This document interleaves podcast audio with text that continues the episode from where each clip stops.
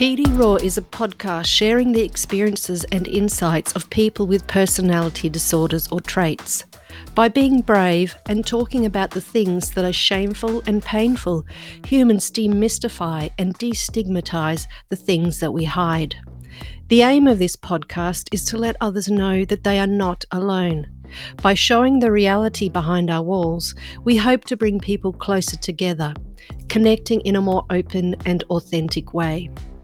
Please be aware that, due to its topic, this podcast is adults only, not safe for work, and may contain triggering content.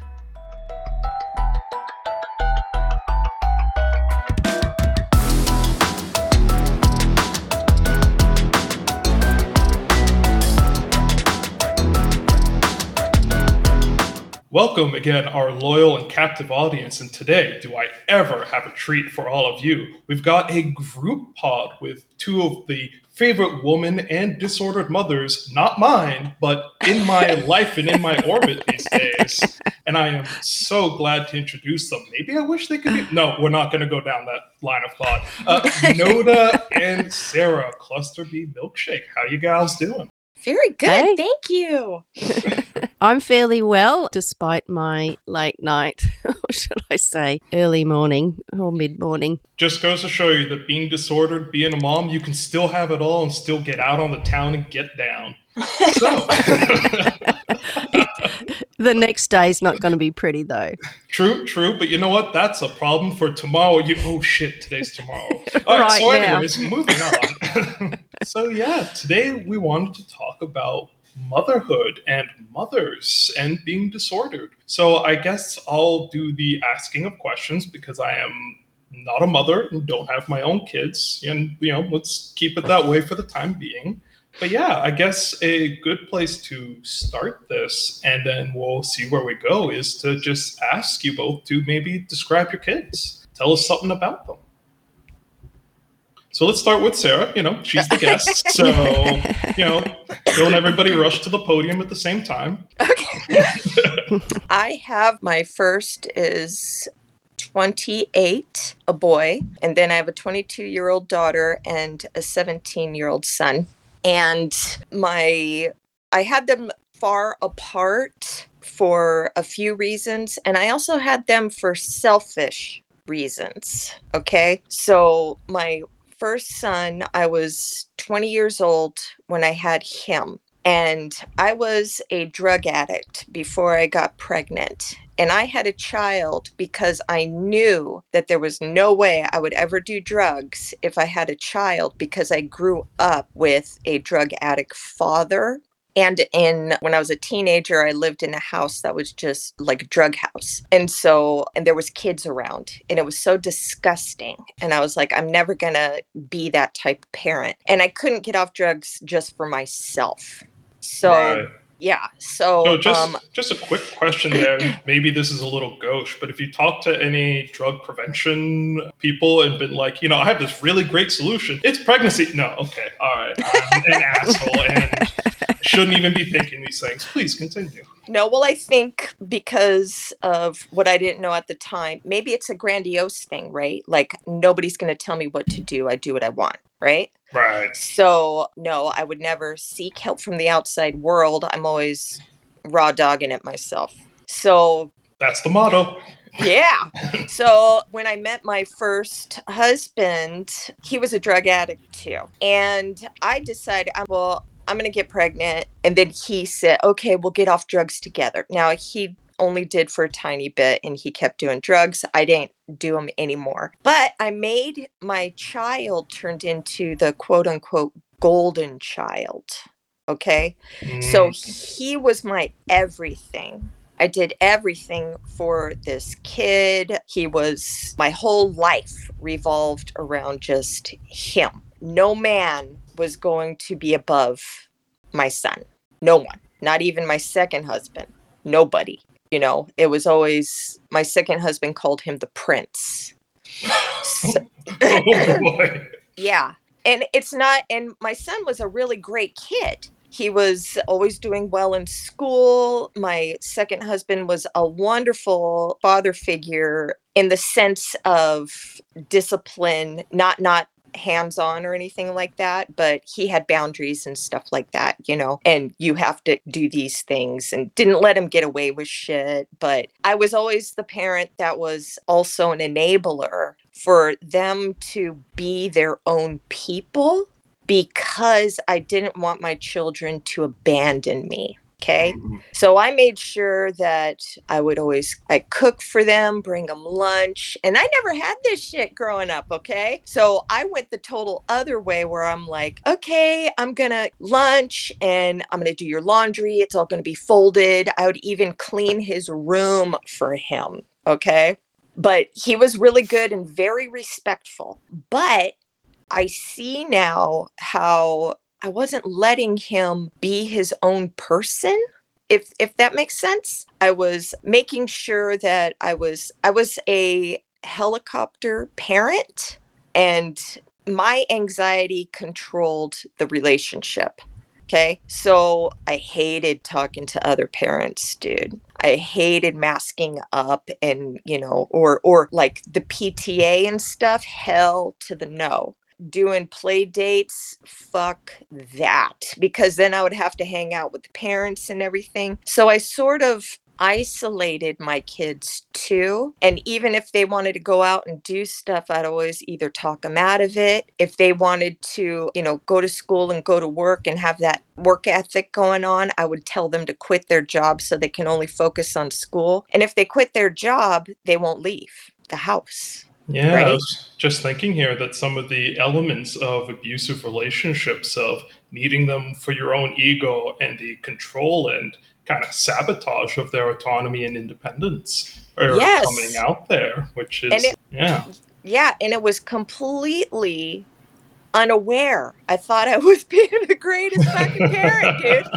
I'm telling you, and I'm and I'm ruining their lives by not letting them become their own adult people you know? The car the car brake oh let me get you new tires let me let me let me let me. And i am the type of person that if like say they they never had boyfriends or girlfriends because they were too afraid that i was going to put them through a vetting process oh right? here here i'll add in just something maybe not a mother myself but from my mother and that was that dating for me was fractious growing up because she was constantly jealous of the woman who gave me attention and picking fights with them and shit. And she continued to do that even with other girlfriends. I won't introduce her to like my current partner. Well, partners, they don't oh. know I'm not monogamous. and after I fucked off, she started picking fights with my brother's wife and his or her mother. And mm-hmm. she ended the relationship with them by screaming at them when they were over there for christmas and not spending time with her and the relationship was rocky and they're just like all right fucking done with this. So yeah that's that's parallels here. Yeah well one thing that because i didn't want to be like my mother she was borderline flavor and i did not i wanted to do the opposite. So i would even buy child psychology books and stuff because my daughter she was the total opposite of my son. And so she was more like my mother says she was more like me so I have a mini me running around and she's just talking over everybody. She's fucking very entitled about, look at me, look at me all the time. And I'm just like, fuck, can you shut the fuck up?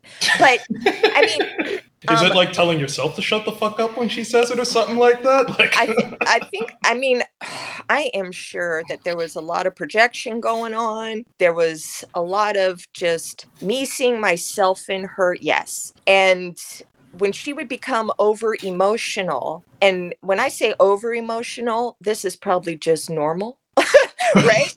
because I was beat down for having any emotions whatsoever when I was a kid. So I became to not have them. And when, so this is new for me, seeing this very emotional girl. I did not know how to handle it. And so I would try to just dismiss all of her emotional needs. I was the parent that would tell her to go to her room and cry that shit out. And I would never talk to her afterwards about what's going on. She would she would lash out like saying i don't know how to do math. She's in the fifth grade. I don't know what two plus two is. So she would be like doing these things to get my attention. I didn't understand it at the time and I would just be so angry and frustrated with her that I just wanted her out of my sight. And after I realized, oh my God, what the fuck am I doing? You know, that I started to research and everything. But the thing is, is that I already instilled whatever I'm going to ruin in my child's brain early, right? So even though I tried to correct the the behaviors that I was aware of later on, like when she was in high school, if she was upset and she cried, I would go and hug her and I would let her cry and then talk about things or whatever you know? So I was trying to make up for it, you know what I mean? But when my kids would come home, I would stop everything that I'm doing and then pay attention to them. They would decompress their day and then I would go back to what I was doing. But I was not always like that. I used to be fucking drinking all the time on my fucking phone all the time, not paying attention to them at all. Okay. And that that really fucked him up too. And then my my husband who's very military, so he he isn't dealing with any emotions at all.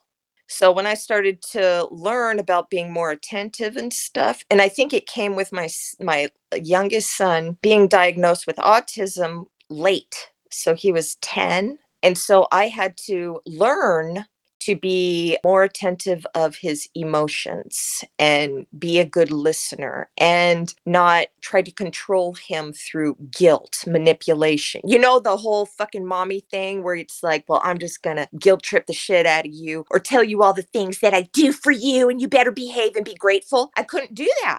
I couldn't do that. Oh no, I, and an autistic child, they just have no idea what the fuck you're on about. No, well, not just that he's very angry. So he has a second diagnosis, what they could diagnose at 10 years old, which was emotional disturbance. And what it's come out through over the year, I see it's cluster B stuff, right? But with him, he he thinks he can read his my mind. He thinks I'm angry when I'm not he you know so he'll make up these things. So i have turned into an over explainer to him you know and trying to really care for his emotional needs when i do talk to him.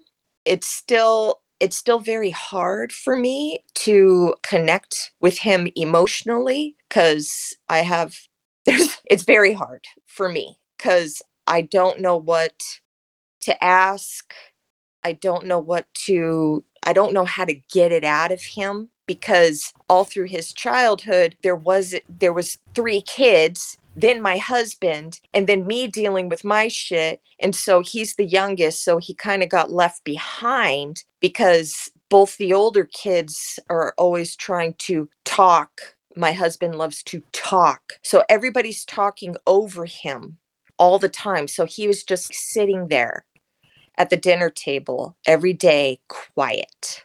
So that's ingrained in him now to where if I do ask him how he's feeling, he doesn't think I want to know. Well, something I was also going to ask is whether or not you found it difficult to ask him questions based on it was hard to understand how to reach him because of like being autistic and it's like an experience you had to learn or if it's just something where like even with your first kids where you screwed it up at first where you just don't know how to ask those questions about like what's going on inside and how to draw somebody out because you never had it shown to you.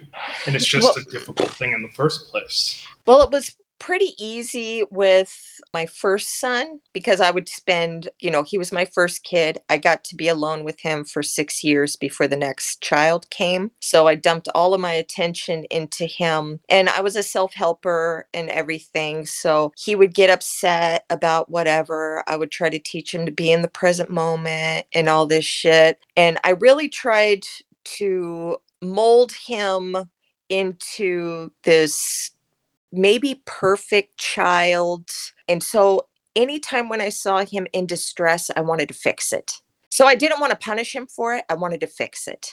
I didn't want to see him in pain. I didn't want to see him stressed out. And I think this is where sometimes cluster B parents cross that line into parental emotional incest because you're making this child almost like your partner that you're supposed to have this mm, bond yep. with. Yeah.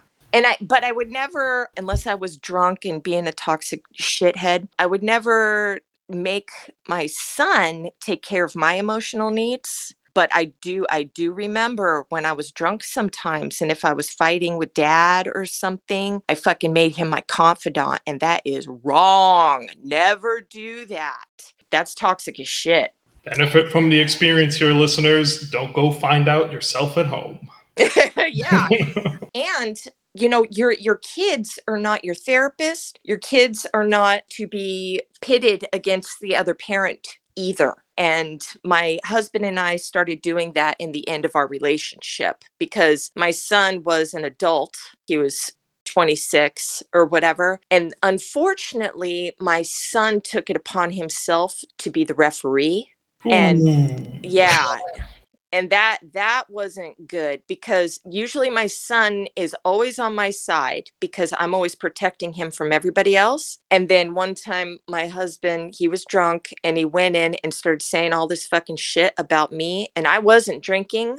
And my son comes to me and he's very calm he's very dismissive of my side and he's on dad's side. And I was so upset. I didn't yell at him. I was just like, get away from me. I cannot talk to you. And this is not your job to be a mediator between me and dad. This is a my, me and dad thing. And I was trying to tell him that, but he was already in that role. So he didn't want to stop being in that role either, which I totally understand. And when I went back in the house to talk to dad, dad lied and said, I never said that you know, something that he said to my son. And my son said, Yes, you did. And he found out for that first day that he was being gaslit by dad. And I think he was just like, fuck both of you in that moment. Yeah. You know? Yeah. Yeah. Uh huh. Oh, and, uh, man. I mean that yeah, that's some so great sh- that is some incredible shit there. I want to come back to that, but I want to want to get our other gal pal in here if we can, just to talk about her kids. But, but you want to finish up that thought, milkshake? Yeah, Oh no, no, I'm done. I'm just just gonna make some space here for Nota and just throw her into it. Yeah, you, you go, Nota. your turn. Yeah, Nota, it's I think your turn. Let's get a description of your kids and kind of some things that you think are interesting to start with. Okay, so I've got two, and I always wanted to be a mother but my relationships didn't work in my 20s. So I was a bit older when I met my partner, and I'd basically practically given up. But my childhood was quite lonely. So, my parents are from another country. They're from two different countries and they came to Australia. And so, all the extended family was overseas. And I would say my dad is very, very avoidant, and my mum is an echo, actually. If you look at the personalities in a narcissistic family, Yes. She is an echo. Yeah. And yeah, not really into emotions though or anything. Just a kind of quiet but busy.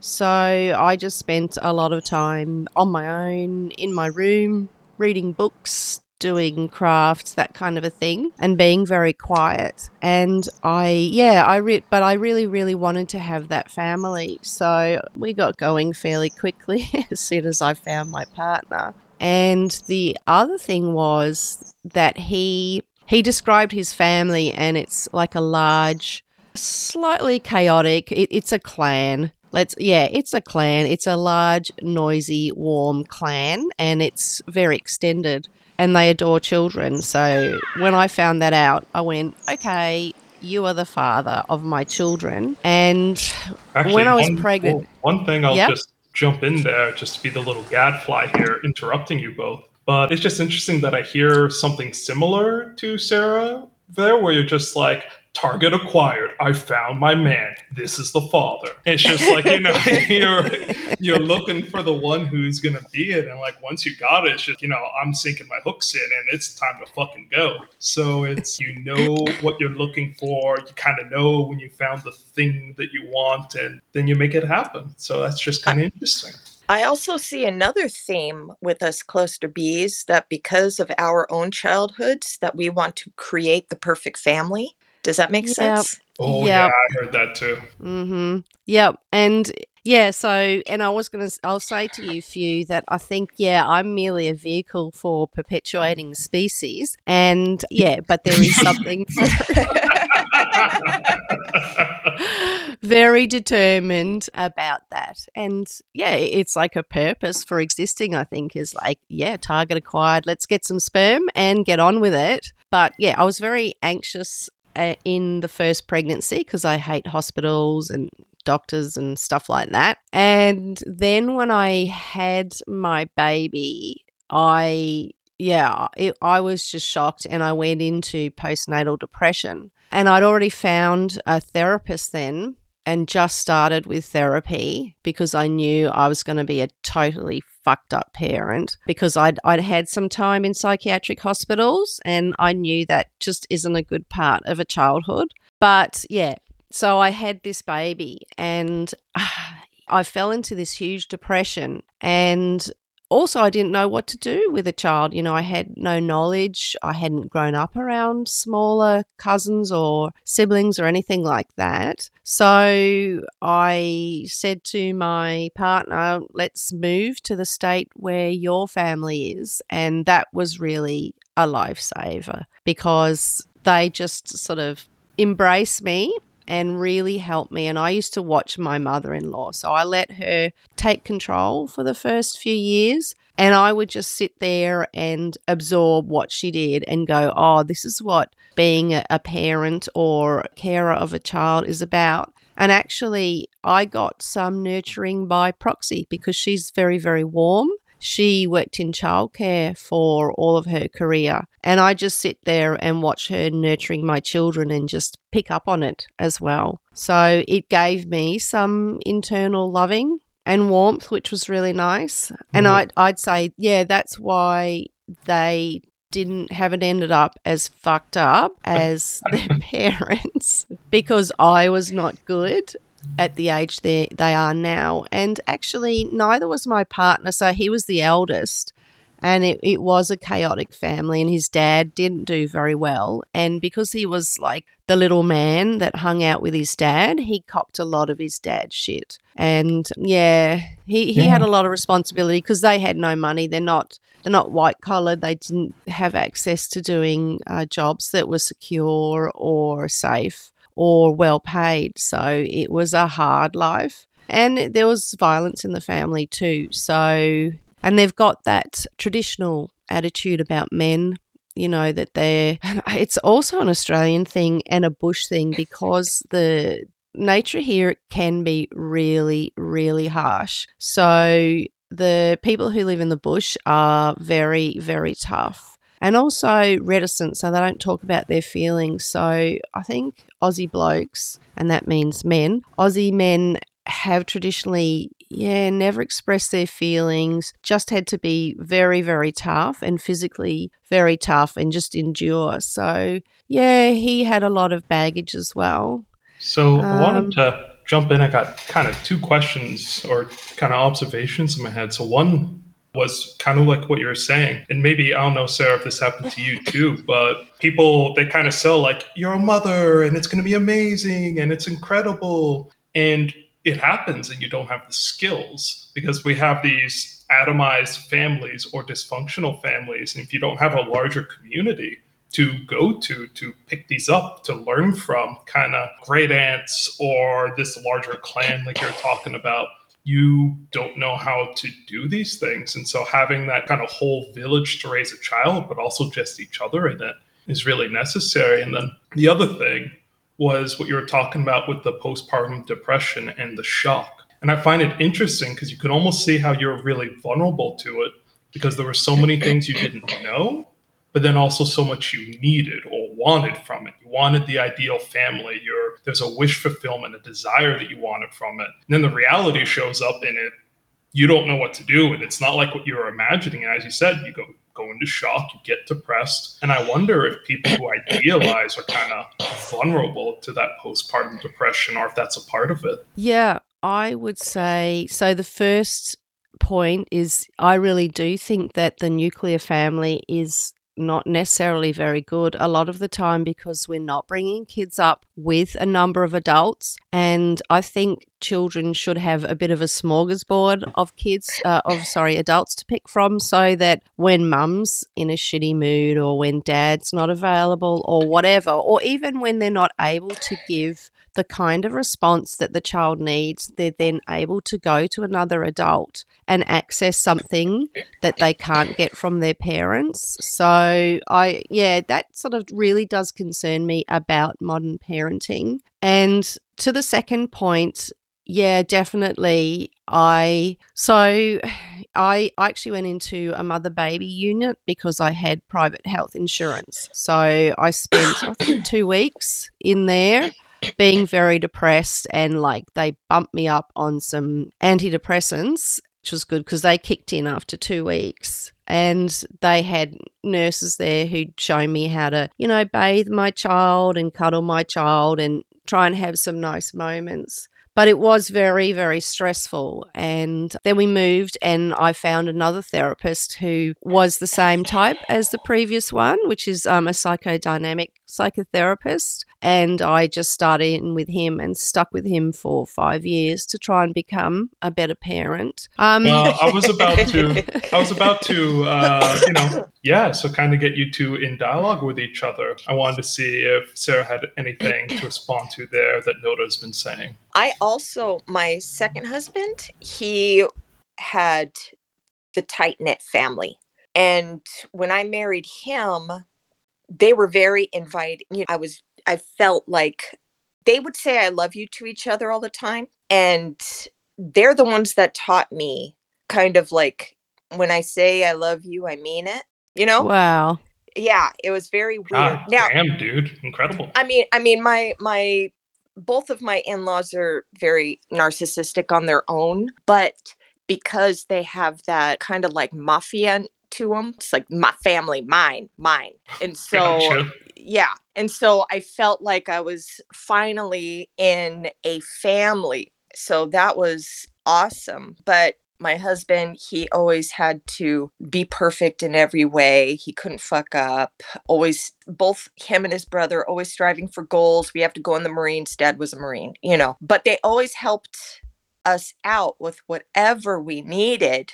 And when they would help with the kids though is that they didn't give a shit what I had to say about raising my kids. Like Ooh. like if i said don't cut my daughter's hair because my i was growing out my daughter's hair she didn't give a shit. She took scissors and fucking made bangs on her and stuff. I was so angry because it was so disrespectful but i had to hold that in and not get enraged on her for crossing these boundaries all the time. I was you just know? thinking that you can't do shit because they've shown you so much or like they've given you so much. So you kind of just got to eat that shit with a grin on your face.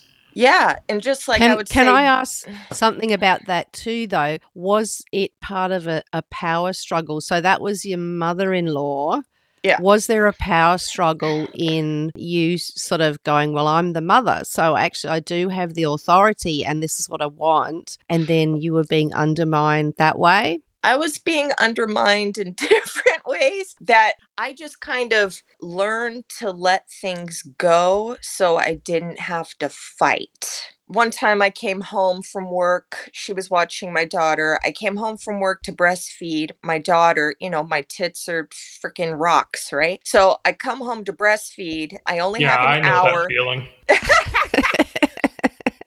I come home and she fed the baby a bottle before I got there. I was fucking pissed. And I was just mm. like, fuck. And I drove off angry. And I came back afterwards and I apologized to her for being angry because I was like, okay, you know, it's not a big deal and you're taking care of the baby. I should be grateful. And so it also taught me just don't fight over dumb shit. But they have candy up in the house. I'm not a candy person. I don't dump a bunch of, I don't keep soda in the house, nothing. And the kids would always run to their house because we live next door to each other. And they would run to the house and get candy. And I'd say, oh, please, I'd say, please. Good for boundaries. Mm. Yeah, yes. And I'm like, please don't give them candy. Please don't give them candy. I mean, I'm begging, and they're like, I do what I want type. Yeah. And I'm just like, fuck. So Yeah. now I have to just let them fucking sugar dump now. I have no control over that either. And of course, my husband isn't going to say nothing. So I'm just like,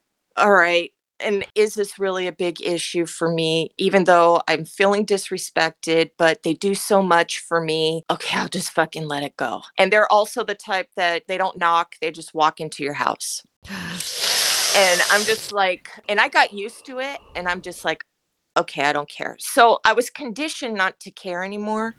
Yeah. Um, Mm. Yeah. And so I was just, so I'm not the type of person that was always fighting. Now, when my brother in law got married, she wasn't having any of it. No boundary crossing, no nothing. And she got into fights all the time with my mother in law. And then my mother in law would get into this depression and stuff. And then that made me angry with the person who was putting the boundaries on the mother in law, you know? Oh, wow. Yeah. So yeah, what what I'm hearing, few are you hearing this?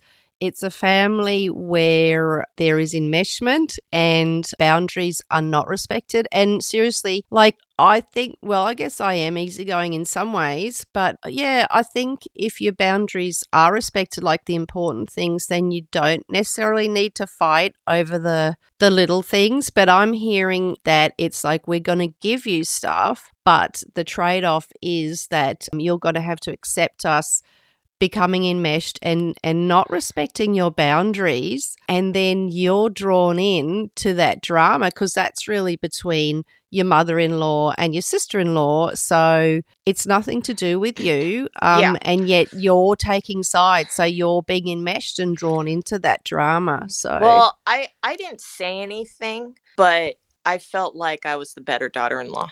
So I had uh, that shining bright light. Competition. Yeah, but I wouldn't I wouldn't I wouldn't say anything. I'm just like I'm I'm the better I'm better. You know? But Yeah. whatever. And I live next door to them. So I could see them anytime I want or the kids could run up there and see anytime. So I felt fucking better anyways. You know, my kids are better and my Oh, I'm man. better and better. we, we have all these complicated ego needs of all these Yeah. players Yeah. here acting against Uh-huh. each other and everybody trying to get their satisfaction and the after effects. Ugh, what a nightmare. Yeah. But even though I felt like that bond with the family, one time, because I was working until I had my third child, and then I stayed home and took care of everything, right? At home. And then I was like, I want to get a part time job and work at a cafe just on the weekends so I can get out and talk to adults and whatever. And my mother in law told my husband, Is she going to keep that money to herself?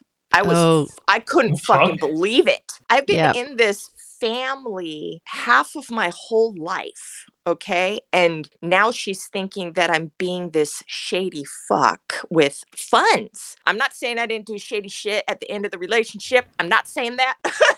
but but at that time at that time i was like this is my family and we're nest egging together because my father passed away i got all of his pension his death benefit. He was in a lawsuit. My sister and i got all that money and it went straight into our savings and put down on a, my husband's new truck a new deck for my husband because i didn't give a shit about the deck. He did. You know i'm trying to show my gratitude by with money. That's another thing is because my mom was all about strings attached with money. So I had a very bad relationship with money. So I'm a money hoarder.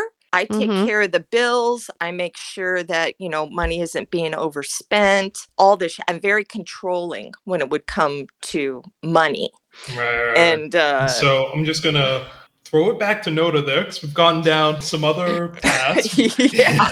but you know, we, we were kind of leaving Nota hanging a bit there because she had more to say to us still about a bit of her journey with kids and where it was going. So oh, and Nota, Nota, I did have a postpartum depression too with my last child, so I know oh, exactly Oh, did what you. would- you? yeah. Oh, that's interesting. Okay. And what I heard with your former mother in law, that comment is again, it's it's crossing boundaries because it's the suggestion that there's something wrong with you having something of your own that's private to yourself.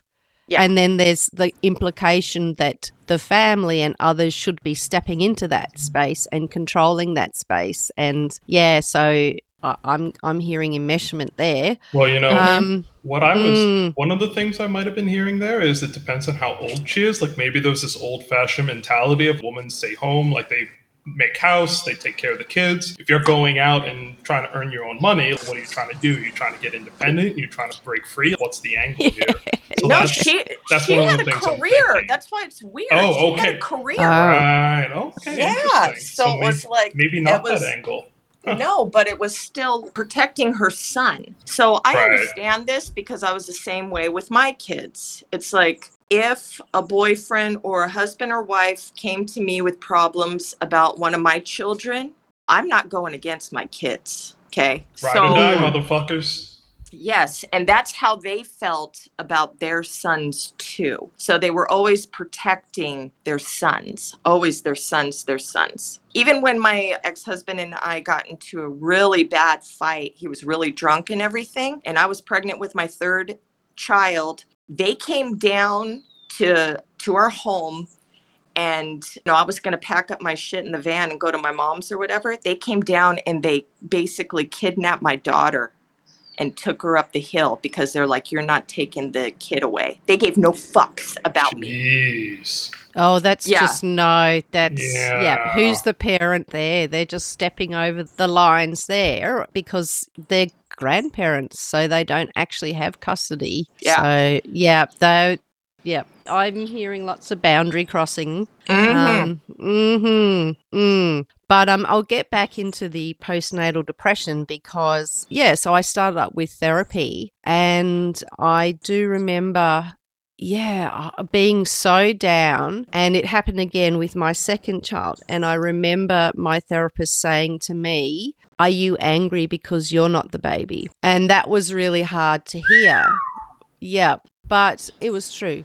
Yeah. And the more I look back, the more I'm able to tolerate that. So my oh, fantasy I, I, as a child, yeah, um, oh. which I developed from very, you know, the age that I'd started being small and wanting to have a family was obviously that being uh, in a family, creating a family of my own, would then give me the the love that I'd missed out on and the parenting, the parental love. So when I had my child, it was a huge shock when they actually arrived because then I was faced with the fact that no, they're not going to give me love, which they do, but you know, not the love that I needed.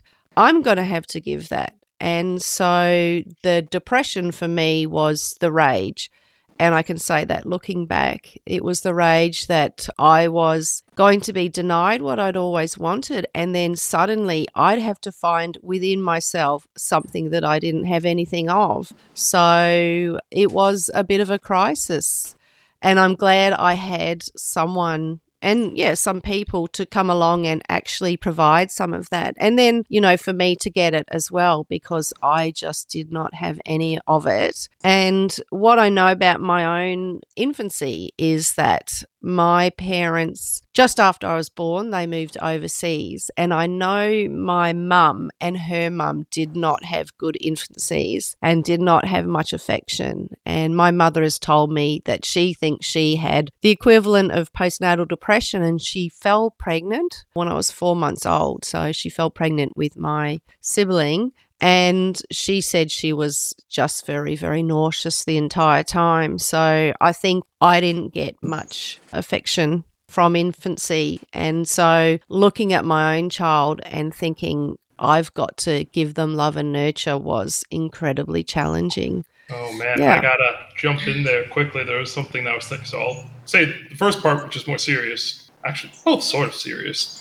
But the first one is that that's an incredible insight for you to have to recognize that part of the depression was the betrayal of the fantasy or the deep longings or the idealization. You're kind of even connecting something for me there of the deepest depressions that I have had are usually when something has happened in my life that's kind of undermined my hopes or desires or my entitlements for how I think the world or other people should act And part of getting over those depressions is changing my perspective or acceptance and moving in a new direction or integration. And so, yeah, the second thing I was going to say, a little bit tongue in cheek, but a lot of seriousness here. Um, so I know you were saying, Sarah, that you've seen The Boys. Again, great show. And so mental healness he was just i just listened to one of his episodes about how narcissistic people will be envious and jealous of children for getting the attention that they don't. And it was making me think of homelander like all the scenes with him with the baby with stillwell in the first season which mm-hmm. is just when you're not prepared for it go watch it. Ah it is awkward. It's hilarious. It's just like what the fuck is going on here? But it's but it's seemingly very accurate. And i mean even nota is kind of describing it here of when you're disordered and you have these idealizations or these needs or these wounds and you're bringing those to the situation and then you actually have this kid here and they need attention they need love they take away the mother's attention or admiration or you are the mother and you're just like wait a second. I this isn't like what they sold in the Huggies commercials. This is actually a lot of effort. Motherhood isn't a necessarily a benefit in and of itself. You have to work to get to those, and you actually have to have something inside yourself to fill the kid up so they can fill you back up. And so, yeah, yeah go ahead, sir. Sorry, I resonate with uh, how you felt with the postpartum thing because when it was happening to me, I was we were living with my in-laws. And mm. while our house was being built and I, t- I told her that i basically wanted to off myself. Oh. And Damn, um, because i had my because we were staying in their home i had to stay in a room by myself with the baby my husband was downstairs in a study playing video games and everything and he had his he had his Ooh. own space. Yeah so and and i felt completely alone totally alone with this baby. And when i told her this insecurity or vulnerability she said i have no reason to be feeling this way because oh. my house was being built. I have a new baby, all this wonderful shit. And that's true, but she didn't get it. And I understand because postpartum depression is a motherfucker, but I didn't do therapy. I didn't do meds. I did nothing, but like a light switch flipped. And I was just like, do your job.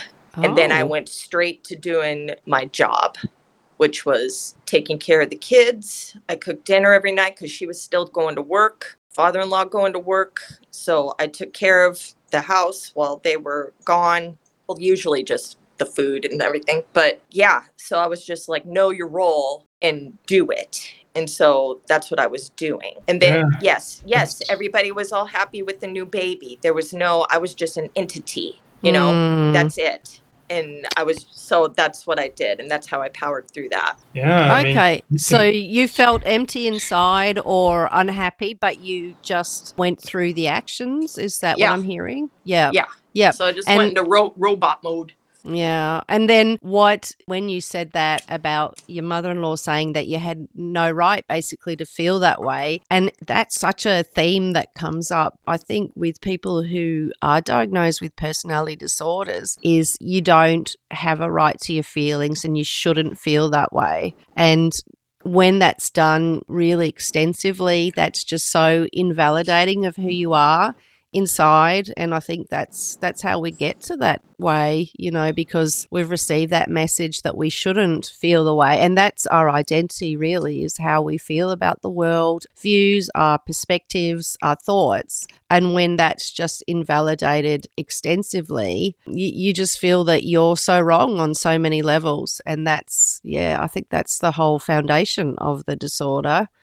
But yeah, i wouldn't um, let my i wouldn't let myself feel nothing because okay.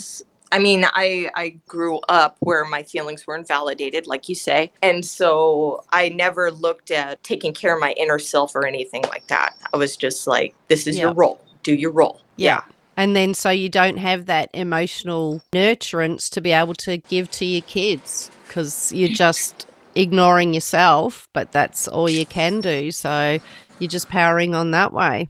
Yes. Mm. And uh, I was going to say to you, Few, that I think it's motherhood is work, but it's also that, and it's, I think it's the mum thing too, is you're a goddamn battery of emotion that the baby and others drain off you and that's not necessarily a bad thing. I mean you're you know it's an important thing but if you don't have that sort of warmth and goodness inside yourself it's panic mode because how these people like you look at the baby how are you going to give them that when you, you've got nothing inside you? And then also there's there was for me resentment as well. Like you know they want this from me i don't have it. And it's it's exhausting and terrifying too when you you just know that you don't have it inside you. What the fuck are you going to do? Because babies don't disappear. That's the other thing. As soon as they arrive and did you get this sarah? The day they are born your sleep changes. So you never ever sleep deeply again. Mm-hmm. you're always yeah and it's the day they're born you're always on alert so yes. you, you do yeah you do become that battery and when there's not much goodness inside you that's quite terrifying yeah well i'm i was also the emotional support system for the whole family mm. and nobody was there for me are you so, saying this about your family-in-law I'm Not saying yet. this. Uh, no, I'm talking about my husband too. So I think my resentments didn't go to the kids. My resentment went to him. You know, mm. something that's been kind of ringing in the back of my mind as we've been saying this, and this is kind of an intuition that I have of when people are having like marriages or kids, and it's these big bright events. People are always like, "Oh, like you're so happy, you're so excited," and some, you know, I'll say that, but then I'll also be like, you know, but how are you feeling? Because this is a big thing. This is going to be difficult. It's going to tax you down to your last vestiges of energy to really make a relationship work well, to have kids and to take care of them well. And we do a bit of a disservice, a bit of sort of a gaslighting or this idealization of, you know, you have a marriage and you're happy, you have kids, they give you fulfillment. But it doesn't work like that. And we don't give the resources to people for the underside of the difficulties of it and what's fraught and particularly like you're both saying as moms you both describe kind of the situation happening to you and it's just fucking sink or swim it's just nobody prepares you nobody really helps you the, your perspective isn't quite understood or validated as much i mean in nota's case she had to go to therapy to get that emotional nurturance and support through that time mm-hmm. and mm-hmm. it's oh, i mean you could almost say it's kind of a function of misogyny or of the difficulties in our cultures and societies to actually adequately explain what that experience or phenomenon is going to be like and to prepare a woman for it. And instead, it's just, yeah, no, it's going to be great. And, you know, you're going to be a mom and you'll pick it up like maternal instincts and add a girl champ. And it's just like, no, it's difficult. You need support yourself. You're still a human. You're not just the affection giving robot or linchpin to the family. And it's difficult that people don't have access to that kind of perspective or information beforehand as often.